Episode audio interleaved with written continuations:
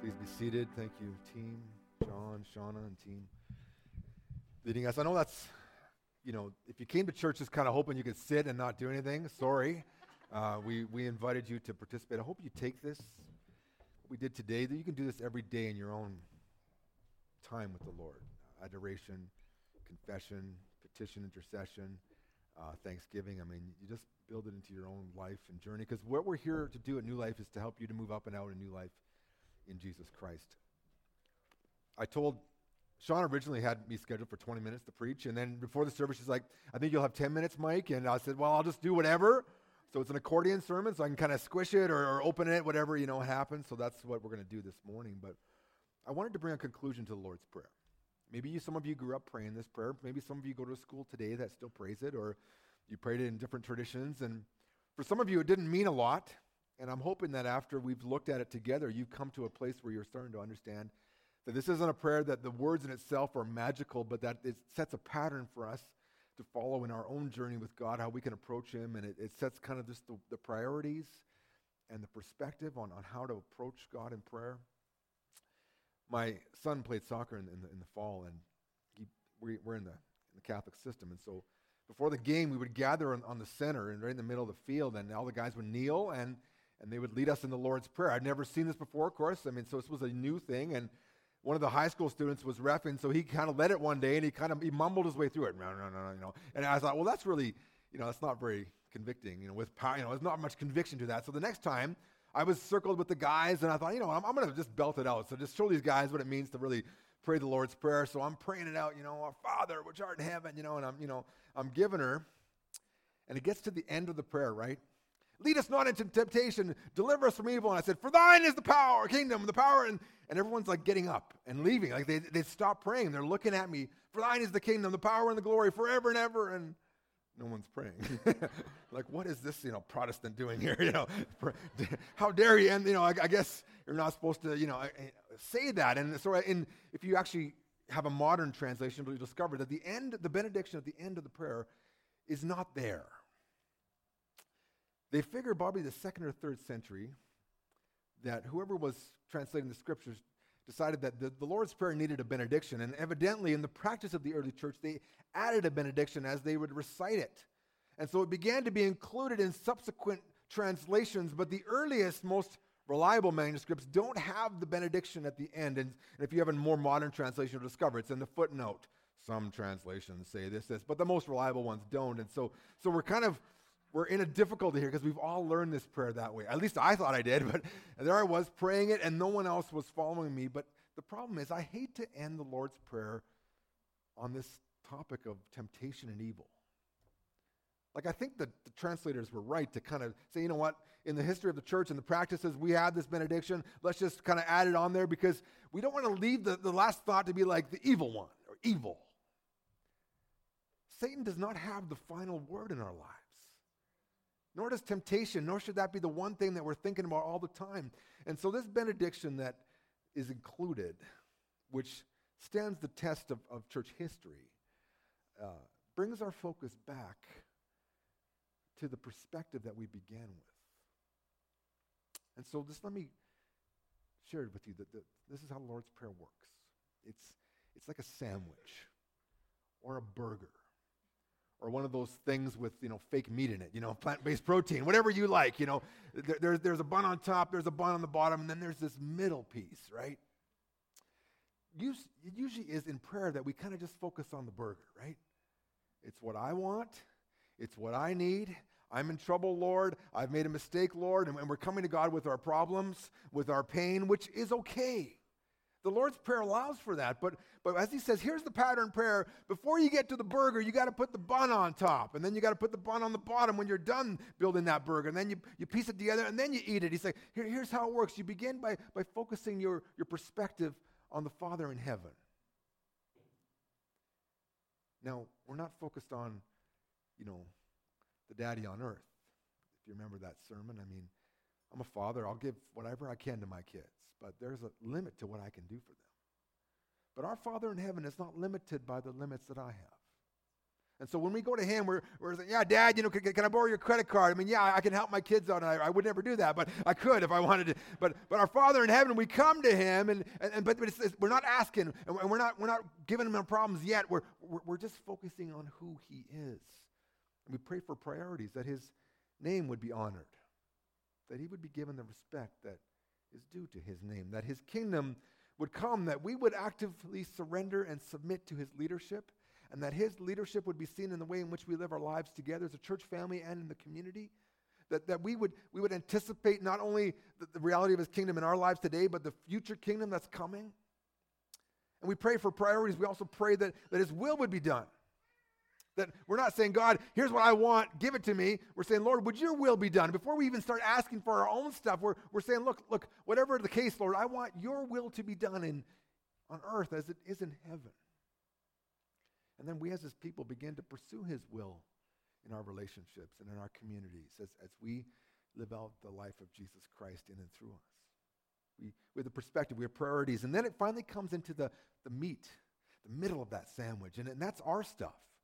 We pray for provision. We say, Give us today our daily bread. Enough bread for today, sufficient bread, and, and daily bread. We, we sit at the table with the Father and says, Lord, you know what I'm going to face today. You know what needs I have. Look after me today.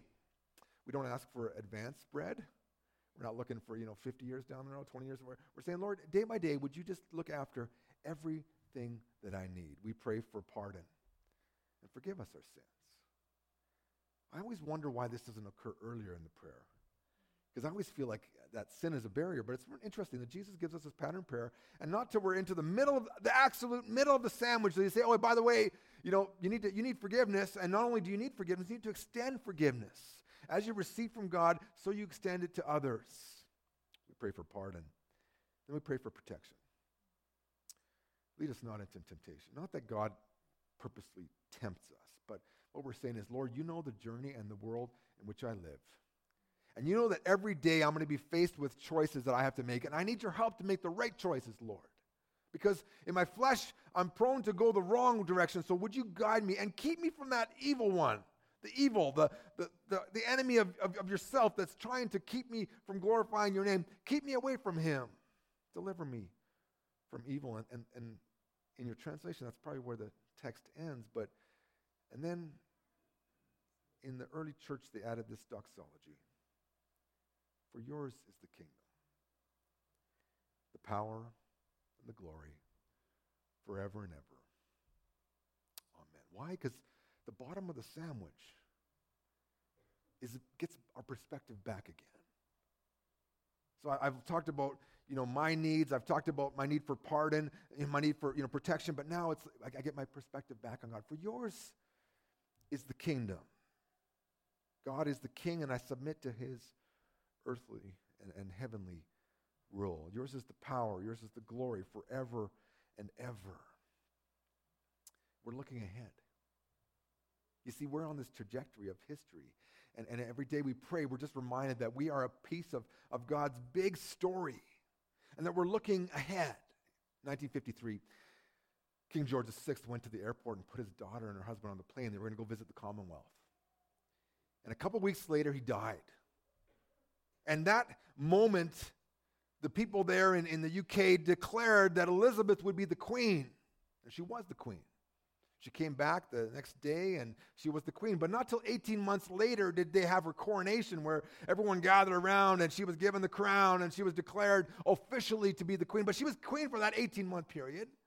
But it just wasn't official and when she hadn't gone through the coronation. Jesus Christ is the king. But his coronation yet awaits a future day. He's coming back. And when we pray for, for his kingdom, we just understand that the king is returning.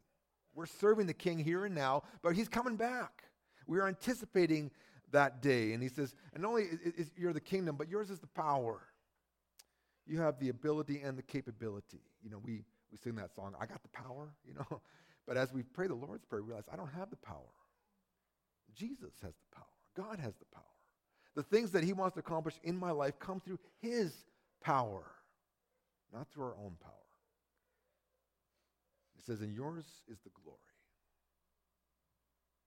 forever and ever. I don't know if you've, you know, some of you guys are history buffs and you know, you've traveled, some of you have gone to Mexico, and you can go into the, to the jungles and discover ancient civilizations, right? They're just piles of rock now. But at some point, some great group of people lived there and built these huge things. I mean, Lisa and I, in the 10th anniversary, we were in Rome, and we wandered around the Forum. I mean, we saw the vestiges of what once was a great empire, and now is, you know, you know, pieces of rock, you know, some pillars that they put up. Who knows if they're even from that era, but there, there's pillars up there and there's, there's shards of marble all around. And you could take a piece of marble and think, oh, I'm taking ancient Rome. It's probably from a quarry down the, you know, down the road. They'd have dumped it there for tourists like you to grab. But you, you know, you, you see the vestiges of, of what once was a glorious empire.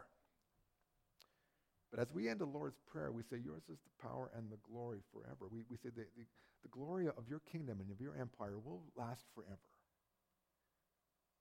there is going to be no ruins in heaven, no dilapidated buildings, no museums to what was once a past great era. It is the greatest era, eternity with God in heaven, and we are on that trajectory. Yours is the kingdom, the power, and the glory. Ours is not the glory. We live in a world where, where people are seeking to elevate themselves to, to promote themselves. And I know some of you live in that. It, it's a tough thing to do because they're like, okay, I gotta, I gotta, you know, leverage my, you know, my, my, my, profile and I gotta get as many followers and I have to have a good LinkedIn thing and, and so on and so forth. And you're, you know, we're all about promotion, promoting ourselves. And then it comes to the Lord's Prayer and we're reminded, no, we, we actually want you to get all the promotion, God. Hide me in the shadows so that the light can shine upon your glorious presence. Yours is the glory. Forever and ever. Time is short. The difficulties you're in right now are, are, are just a blip in the scope of eternity. I know it feels hard and it, there's painful moments and, and, it's difficult at times, but understand that in, in the scope of God's eternity, and the Lord's Prayer reminds us that, that His is the kingdom, the power, and the glory forever and ever. Amen. We, we can just see that. You know what? This, this life will pass away and a greater life awaits with God in heaven forever and ever. Amen. I've encouraged you every day to start the day with the Lord's Prayer. And I've encouraged you to continue that pattern. If you don't have an, uh, your own prayer pattern and behavior and kind of a consistency, but if, if, if that you don't have a prayer thing going on right now in your life, then begin by starting with the Lord's Prayer. Before you pick up your phone, before you look at any papers or iPads or computers, start your day with the Lord's Prayer. Having the right perspective, establishing the priorities, praying for provision, for pardon, for protection, and then coming back to the perspective. Yours is the kingdom, the power, and the glory forever and ever. Amen. We've taken you on this journey today because we want you to, to get a sense of, of what God wants for you and with you in, in your life. He's the Father in heaven who's just desiring for you to join him at the table and, and to talk to him and to hear from you. And he just wants to love on you. And we as a church and as church leaders just want to bring that to, to a, a real point in your life as we think about the Lord's Prayer. We're a church family here. We pray this together. We stand together and we support each other. And this is an important part of, of our journey moving up and out is just discovering means to pray. And I hope that this prayer has given you some, some little points where you can kind of stick on and move forward in your journey of talking to God in adoration, confession, supplication, bringing your needs to Him. But then you want to close with this kind of a focus. Yours is the kingdom. I'm not, whatever I build here will not last, but your kingdom will last. Yours is the power. I'm losing my strength the older I get, but your strength will never fail, Lord. Yours is the glory. The glory of, of our bodies decreases as we get older, but God's glory increases forever and ever. Amen. And that's why you come to church on Sunday morning, it's to remind you. Yeah, it's, it's a grind out there, but, but yeah, there's greater things coming. It just reminds us you get together with a group of people that, that believe in Jesus and confess together, and you're like, yes, I know life is hard and difficult and discouraging and depressing and all, but God is not. This is our, our, our opportunity to come together and encourage each other, to minister to each other, to pray with each other, and to move forward together, up and out in new life in Jesus Christ. Would you pray with me? And, and we're going to take up the offering here in a moment and uh, team's going to come, and then we're going to kind of close the service off. And I know the sermon was short today, but we, we, we did some really good stuff this morning in, in approaching God together in prayer, and, and it was a, just a wonderful time, and I hope that it begins a pattern in your life that you can continue. And so would you, would you pray with me as, as we just prepare to close out the service? Father, thank you that you love us and care for us. Thank you for Jesus Christ, our Savior, with whom we can find forgiveness and comfort. Promises to carry our burdens and to walk with us. Thank you for your Holy Spirit, which indwells our hearts by faith. Leads us in the truth, who, who conforms us to the image of Christ. Thank you, Holy God, for your work in our lives. And I pray that you would continue to build us up in this faith in Jesus Christ. As a church family, make us stronger. Grow us together. I pray this in Jesus' name. Amen. It's a time of service where we invite the ushers to come forward uh, for.